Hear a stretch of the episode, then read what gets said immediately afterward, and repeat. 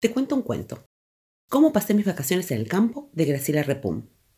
Mi abuela, cuando era chica, era muy distraída. Parece que en la primaria muchas veces se metía en un grado que quedaba frente al suyo y ni se daba cuenta. El que se daba cuenta era Sebastián, un compañero que siempre iba a buscarla. Dice que cuando la mamá le pedía que hiciera alguna compra, mi abuela volvía con cualquier cosa.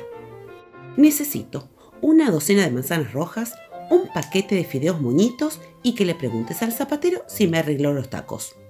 Mi abuela regresaba con una docena de rosas rojas, un par de zapatos adornados con moñitos y taconeando.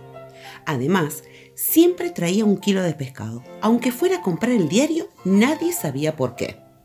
En esa época, en el barrio, no había muchos edificios de departamentos. Tampoco estaba el supermercado.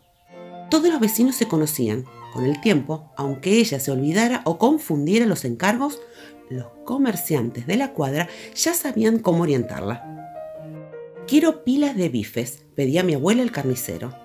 ¿No te habrán encargado bifes de aquí y las pilas del kiosco? le preguntaban. Eso, y un paquete de hilo de sal. Ahí me mataste. ¿Será hilo y sal para atar un paquete? Eso es en la ferretería. Fuera donde fuera mi abuela, además del pedido, siempre volvía con un misterioso kilo de pescado. Solo algunas veces casi acertaba, como el día en que entró en la mercería y le pidió, Buen día, tres cuartos kilos de medias blancas, por favor. Mejor lleva un par de medias blancas tres cuartos, si después necesitas más, te lo completo. Gracias.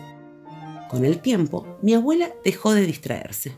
Traía las compras casi como se le habían pedido algunos dicen que fue el pescado, que tiene fósforo y es bueno para el cerebro y que terminó haciéndole bien.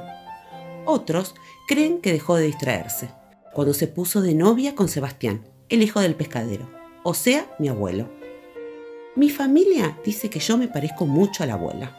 Creo que debe ser así, porque estoy escribiendo esto como tarea y ahora recuerdo que me habían pedido que escribiera cómo pasé mis vacaciones en el campo.